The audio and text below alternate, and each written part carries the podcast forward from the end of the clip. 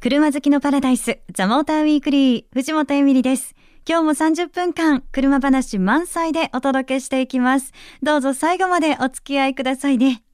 さあ、今日はね、あの、夏休みで家族で出かけてますよという方も多いかもしれませんね。あの、私もですね、今月、先月か、えちょうど末に、あの、夏休みをいただいて、イギリスに行ってきました。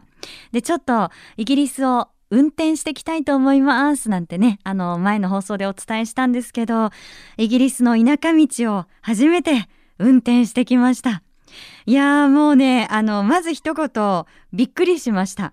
あの、こう、主要都市をね、結ぶ幹線道路があるんですけど、そこはあの制限速度が60マイルだっていうことで、時速にすると96キロなんですね。ってことは、日本だと高速道路を走る速度ですよね。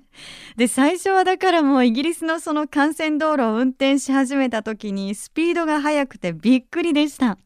でも、あの、ちょっと慣れてくると、日本と違って信号も少ないですし、で、急カーブもないから、こう、スピードがね、高い分、運転してて楽しいなっていう風に感じてきました。あの不安だったランナバウトも無事に最終日に通過できました。いやもう入れるんだけど出口がどこか本当にわかんなくなりますね。えー、1日目2日目とぐるぐるぐるぐる周回しました。でも落ち着いて、えー、なんとか最終日にはあの周回せずに出ることができました。でもこう日本と違う文化のところをやっぱりね走ってみるとまああの右ハンドルなので運転しやすかったっていうのはあるんですけどただねいろんな感じることも違うので今回もいい経験になったなぁなんていうふうに思います。またねこれから番組でもあのイギリスでこんな車見たよとかいろんなお話できたらいいなと思ってます。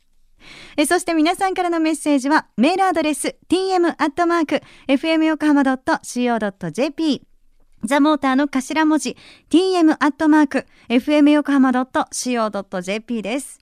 えー、気になる車や愛車自慢、好きなドライブスポットなどぜひ教えてください。採用された方には番組オリジナルステッカーをプレゼント。たくさんのメッセージお待ちしています。さて、この後お知らせを挟んで、モータージャーナリスト飯田優子さん登場です。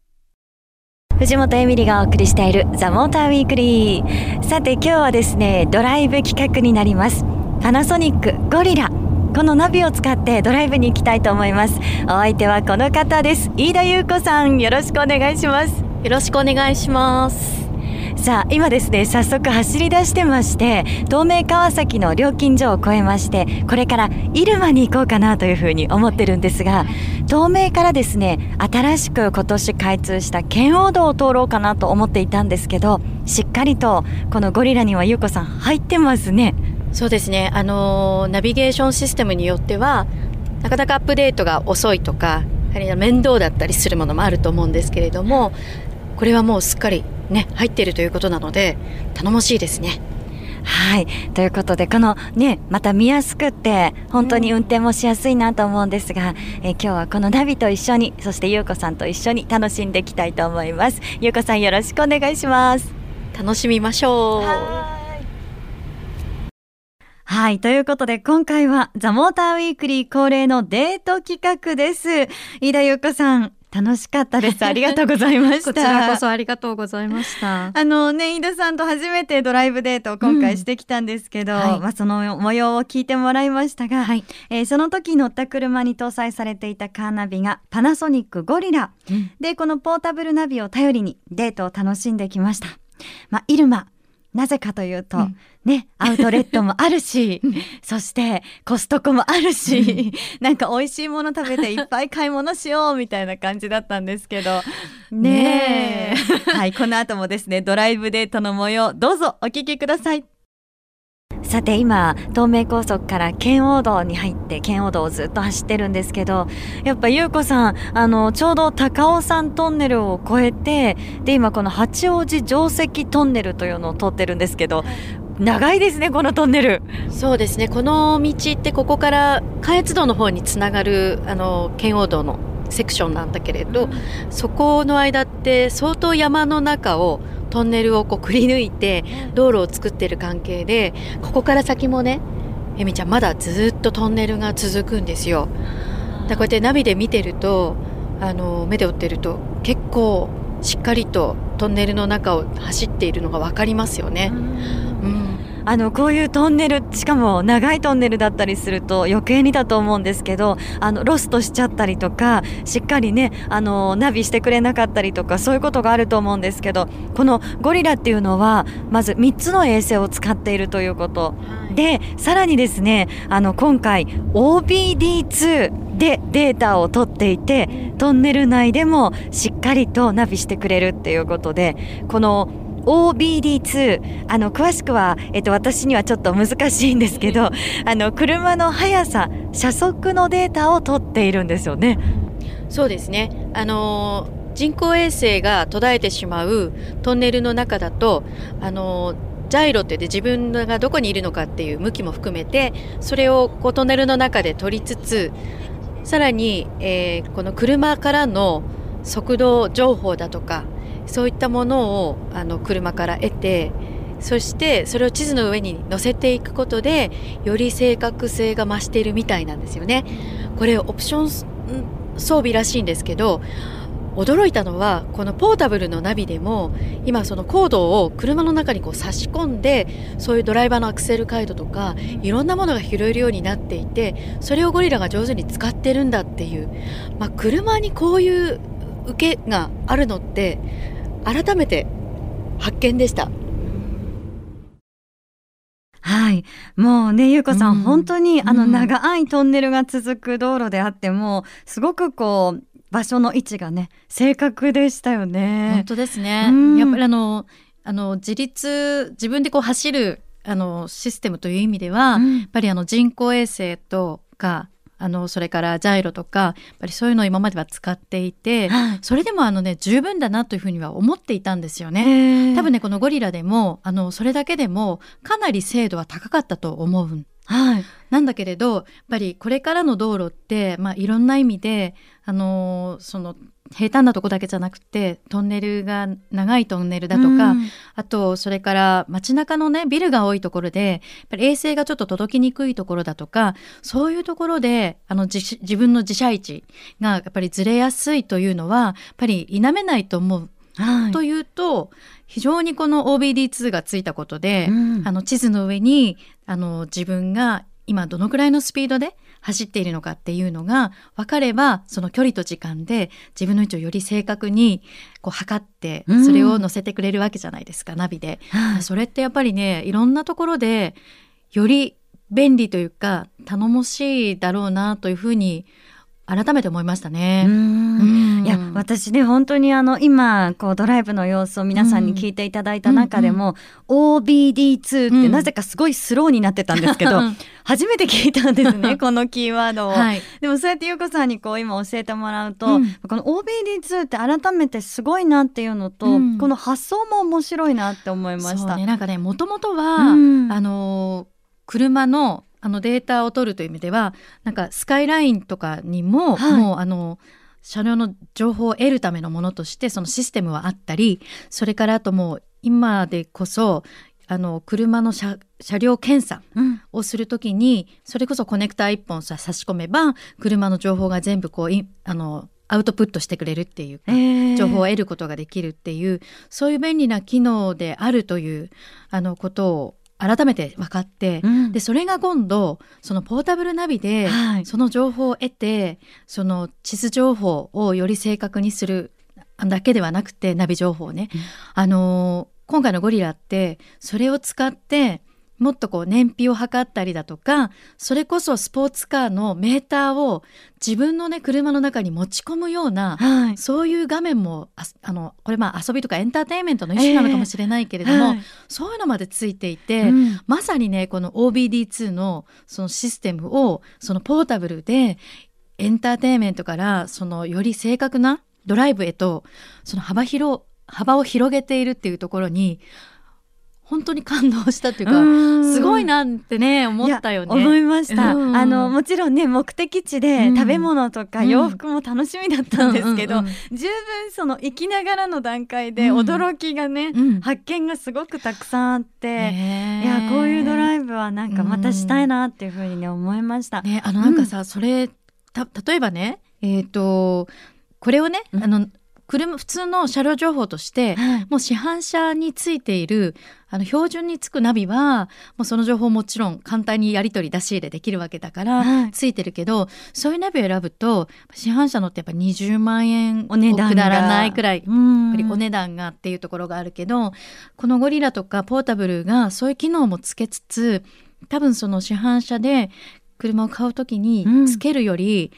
数分の1ぐらいのお値段でこれを選ぶことが、まあ、この機能ってオプションなんだけどできるっていうのはすごくこうポータブルナビの、えー短さみたいなものもうん。感じられるんじゃないかなと思いますよね。確かに。もうやっぱり、うん。あの女性陣は特にそうなのかもしれません。うん。奥様とかもそうなのかもしれませんけど、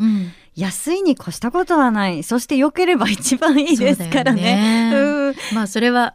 アウトレットもうん、うん、コストコの買い物も 通ずるところがございますわね。え本当にあのお得な 一日だったなというふうに思もうエミリいます。ちゃんにいろいろと 私あのコストコははい、すごい久しぶりに行ってええあのご指南によりあれもこれも、まあ、アドバイスをいただいて はい。欲しくなっちゃいます。もう勧め上手なんだいからやいやいやもうって感じ私がだって勧めたのお酒だけでしたけど でもゆうこさんそれも全部買ってたのもさすがだなと思いつ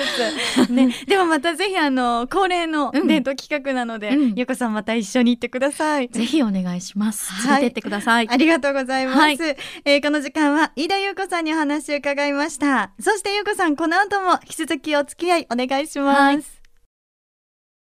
藤本エミリのウィークエンドチェッカー。川崎、横浜で BMW 正規ディーラーを展開しているニコル BMW では、夏休みに合わせたお得なキャンペーンを実施中です。明日8月16日までにニコル BMW で BMW 新車モデルを制約。そして8月中に登録すると BMW オリジナルアクセサリーがプレゼントされます。T シャツやバッグなどおしゃれでクールなデザインの BMW ライフスタイルアクセサリーの多彩なアイテムの中から選ぶことができます。いよいよ明日が最終日です。この機会にお近くのニコル BMW で車とアクセサリーを確かめてみてはいかがでしょうか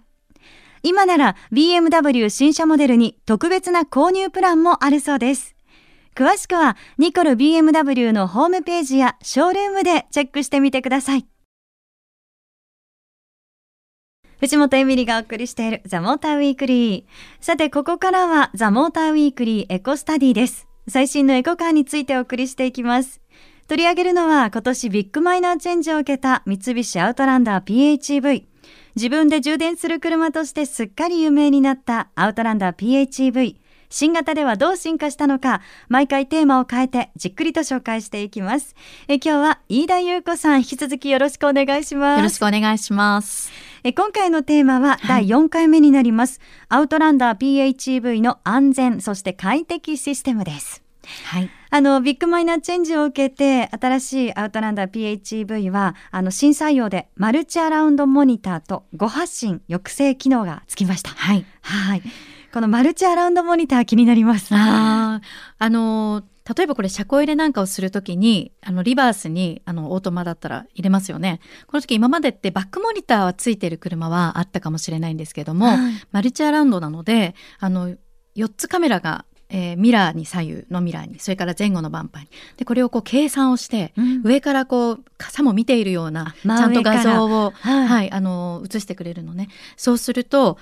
やはり自分が今どういうところって俯瞰で見れるっていう安心感がうん。よりどうなその方が安心できると思いません女か性にはね結構これってね駐車する時とか、うん安心感高いと思います。あのそもそもあのこのアウトランダーっていう車って四隅の分かりやすい。で SUV なので着座位置も高くて、はい。運転が決してしにくい車じゃないむしろいい車だと思うんだけれどやっぱりね大きさがちょっと気になるという方にとって、うん。その狭いところでの車庫入れだとか、はい。そういったものに対する抵抗って少なくがなかったと思うんですよね。なのでそういう意味ではもう一つこう上から見える目がついてるっていうことがより安心感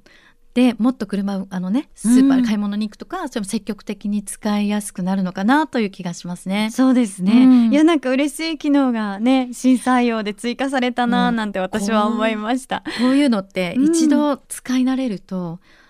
手放せないというか、ないとね、すごく不便に思うような、あの、便利な機能だと思います。あはい。あ、そして、あの、アウトランダー PHEV には、こう、以前から予防安全技術もね、ついてますけど、はい、これも、ゆうこさんすごいですよね。そうですね。あの、これに関しては、あの、大きな変更はないんですけれども、もうこれ何度か、あの、試乗させていただいているときに、いろんなところで使っていて、とにかくあの、レーダークルーズコントロールっていうのは、はい、あの、レーダーで前の車との追従もできるので、うん、渋滞の時なんかにも、あの、えー、追突を防止してくれるので、安心。えー、それで言うとやっぱり楽ですよね。はい、あの、渋滞の時の疲労軽減にもつながると思います。それからあとね、あの、衝突被害軽減ブレーキっていう、まあ、これは万一の時時に30キロ以下で、えー、ぶつからないっていう、うん、その制御をしてくれるので、これももう今やもうついていていただいてあ当たり前ぐらいな、もう軽自動車にもついてますからね、はい、えー、アウトランダーにもあついてますよと。それからあと、車線一脱警報システム。これもやっぱりね、長距離を運転したりするときに、まあ、特に高速道路なんかだと思うんですけれども、疲労軽減にもつながると思う。やっぱりあの、ちょっとでも、あの、車線をこう逸脱しそうになると、はい、えー、車が、えー、それそうだよっていう警報をね、鳴らしてくれて教えてくれる。なので、あの、そんなに肩に力をぐっと入れて、まっすぐ走れば、走らなきゃみたいな、そういうのが、あの、少し、あの、軽減できるという意味でも、えー、楽ちんで、より安全っていうところに全てがこうつながってるんじゃないかなというふうに思いますね。うん本当にね今そうやって説明していただくと、うん、なんかもうアウトランダー PHEV 万全の体制で安全をねサポートしてくれてるなっていうふうに思いました。うん、はい、はいえー、ということで、飯田優子さん、ありがとうございました。ありがとうございます。ザ・モーター・ウィークリー・エコスタディ。今日はアウトランダー PHEV の安全快適システムについてお送りしました。藤本エミリがお届けしてきました。ザ・モーター・ウィークリー。いかがでしたでしょうか？え今日はね、あの皆さん遊びに行った、まあ、帰り道っていう方もいらっしゃるかもしれないですね。あの、車の中で聞いてくださってる方は、もしかしたら渋滞にはまってますよっていう方もいらっしゃるかもしれません。えー、私も渋滞はとっても苦手なんですけど、でもね、ぜひあの、どうぞ気をつけて運転してくださいね。お送りしてきました、ザ・モーター・ウィークリー。え今日の放送は翌週番組サイト、ザ・モーター .jp にアップされますので、こちらもチェックお願いいたします。えそして LINE アットにザ・モーターウィークリーのアカウント開設しています。番組情報など発信してますので、友達登録してくださいね。えそして番組 Facebook もあります。いいね、お願いします。さあ、今日プレゼントがあります。プレゼントはアウトランダー PHEV のミニカーです。7名様にプレゼント。これ、もちろん新型になります。えアウトランダー PHEV ミニカー欲しいという方、住所、氏名、年齢、連絡先、電話番号を書いてメールでお願いします。メールアドレスは tm.fmyokohama.co.jp ザモーターの頭文字 tm アットマーク fm 横浜 .co.jp です。アウトランダー PHEV のミニコーナーエコスタディ2015の感想をぜひ書いて送ってくださいね。たくさんの応募お待ちしています。えそれでは皆さん、良い夏ドライブを。ザ・モーターウィークリー。お相手は藤本エミリでした。また来週。